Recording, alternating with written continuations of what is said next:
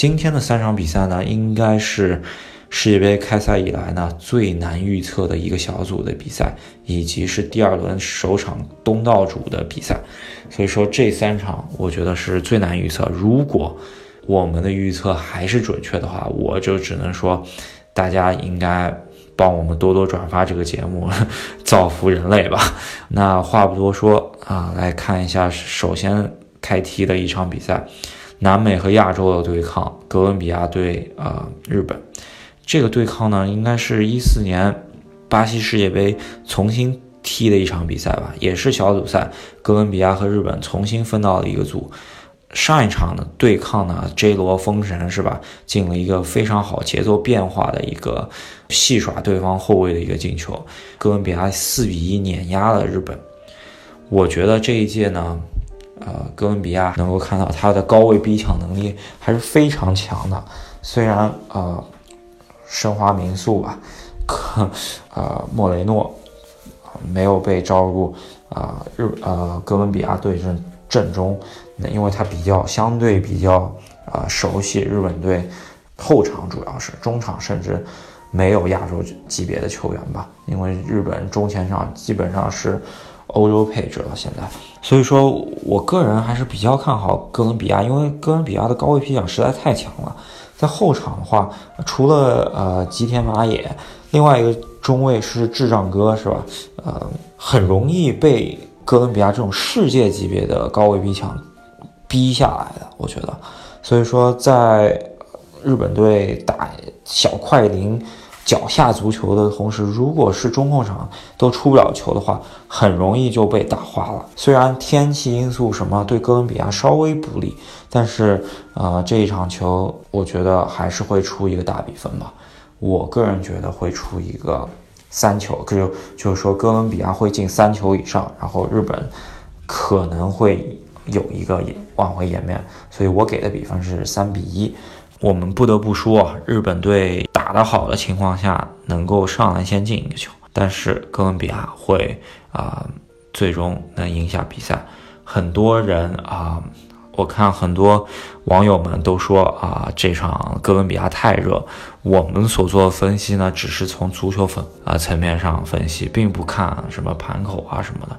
毕竟我们不是一个体彩节目，我们是一个足球分析节目，是吧？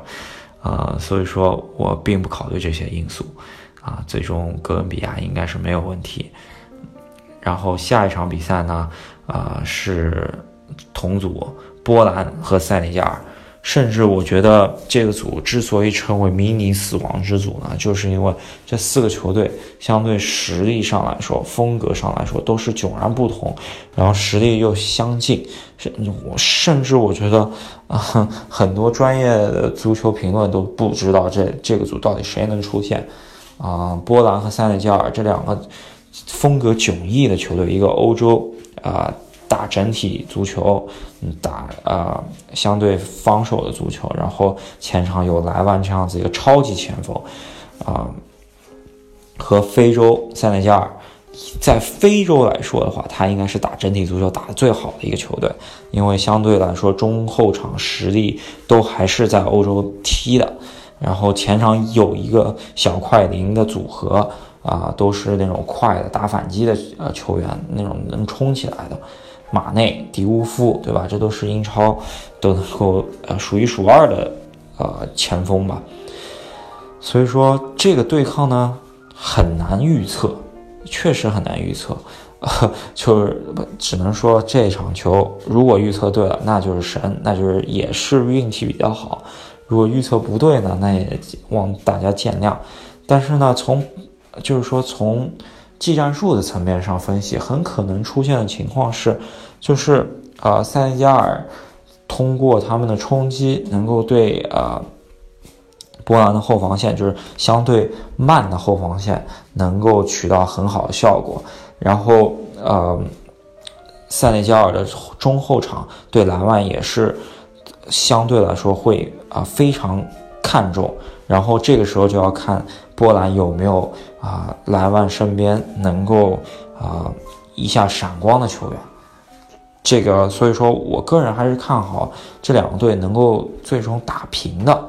我个人给的一个比分可能是一比一，啊，B 想同学呢跟我在这一点上面稍微有点异议，因为个人情节的情况下，他的利物浦神神将吧马内在塞内加尔阵中，啊，我所以说这场球呢，应该我们给出的分析是看好塞内加尔六四开。但是我给出最终的结果可能是个平局。好，那我们再看一下啊，世界杯三十二强在所有的分析中间应该是全部出场了。这个时候回到了第一个小组吧，呃的生死战了，应该来说，呃，俄罗斯首战五比零胜了之后，啊，埃及在首战告负之后，啊，对于这两个球队呢出现的形势已经完全不一样了。埃及上一场萨拉赫没有首发，哦，也在九十分钟内根本没有使用。我觉得应该还是为了保险起见，因为啊，主帅也是看到了这个小组呢，乌拉圭是小组最强球队，应该还是需要保留实力硬拼俄罗斯，然后大胜沙特啊，才有希望呃，埃及在这个小组中能够出现。所以说上一场。功亏一篑吧，在最后时刻居然没守住一个一分。如果埃及最终是守住了一分，埃及就在这个小组在相当有利的位置了。啊，萨拉赫肯定是打首发的。如果不打首发，呃，埃及最终是输给了东道主，那萨和等于没有来世界杯。啊，我觉得他不管是打封闭也好，肯定是会首发的这场。嗯，所以说埃及还是豁出去的吧。就是在心态上还是有所区别。俄罗斯首战大胜啊，拿到了他们想要的三分。他们如果是逼平埃及，最后能够赢下沙特，也这个还是大概率事件嘛，对吧？呃，他们是完全是可以能够晋级，因为乌拉圭那边打沙特肯定是没问题，他们六分拿到出现了已经。然后最最后啊，俄罗斯打乌拉圭的时候，乌拉圭肯定是。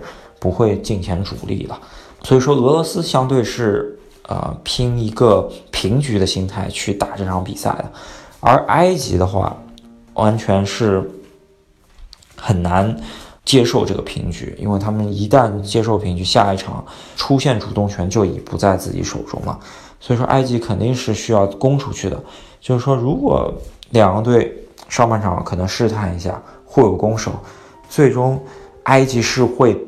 自己会打出去的，就是会他他会打入进攻的。一般来说，这种情况下，如果埃及没有打好的话，俄罗斯是一个有两个边路能有快的，呃，不要说两个边路快的，就是说中间有一个快的前锋的情况下，他还是可以做出很大文章的。就是说，很容易这个时候埃及会崩盘，因为对于他们来说，七十分钟之后。如果再不攻出去的话，这届世界杯就就结束了。对于他们来说，可是俄罗斯阵容在呃首场比赛中间还是没有看到速度快的前锋，所以个人觉得埃及在他们压出去的同时，他们不会崩盘。这样子的情况下，我就看好的是俄罗斯最终会守一个平局，然而埃及呢，最终肯定是出不了啊线，然后。所以说我给的一个平局可能是零比零或者是一比一的情情况，但是一比一更倾向于一比一，因为萨拉赫复出后还是会进球的。好，那今天就是我们对这三场比赛的分析。如果都预测对了，或者说有两场预测对了，我觉得我这届世界杯真的是可以去封神了。希望大家也是啊听一听我。对于这几这这几场比赛分析，自己再做一个判断。大家好，我是 B 强，下面进入我的环节。因为今天十九号的比赛马上就要开始了，我们现在在放这个预测节目，可能有点着急，我就非常简短的说一下我个人的观点。毕竟我跟大巴已经核对过了，我们没有什么太大的分歧。先说一下第一场，日本跟哥伦比亚，在我这儿简称为“日哥大战”。就是谁能日谁的歌，这是一个问题。不过我觉得哥伦比亚打败日本问题不大吧？四年前在巴西，哥伦比亚轻取日本，而且比起上一届，日本阵容几乎没变，只变了年龄，老了四岁。哥伦比亚呢也变化不大吧？但是更稳定了。所以这场我跟大巴想法差不多，猜哥伦比亚三比一胜日本，上半场就能有进球。第二部分呢，说一下波兰跟塞内加尔。我是因为非常喜欢利物浦的球员马内，所以我个人倾向于塞内加尔会取胜。我猜一个一比零吧。大巴可能更客观一点，他说平局零比零或者一比一。对于俄罗斯与埃及的决战啊，当然俄罗斯可能不把它当决战，埃及必然是决战了。有一个问题就是萨拉赫能不能上场？萨拉赫的问题不是能不能上场，是必须上场，他一定得上，就算伤没好还是得上。萨拉赫对于埃及队的作用，打个不太恰当的比喻，基本上就是姚明当年对我们中国男篮球队的作用，有过之而无不及。有人说，为什么他受伤以后，球迷对这个西班牙拉莫斯有这么大的敌视？有人甚至极端的说要把拉莫斯给干掉。你们可以想一下，如果十年前的话，中国队的姚明在奥运会之前被其他某一个队的球员给直接打伤了，导致他参加不了奥运会，我们的球迷会是什么感觉？啊，大家换位思考一下，如果你热爱自己的主队的话。这种心情是可以理解的，当然不推荐模仿他们的行为。好了，那废话不多说了，我猜这场如果萨拉赫状态还行的话，一比一；如果萨拉赫不稳的话，俄罗斯可以赢埃及。那就说这么多，赶紧去看比赛吧。今天比赛会非常精彩，毕竟这一组四个队实力都非常接近，到底谁能出现不好说。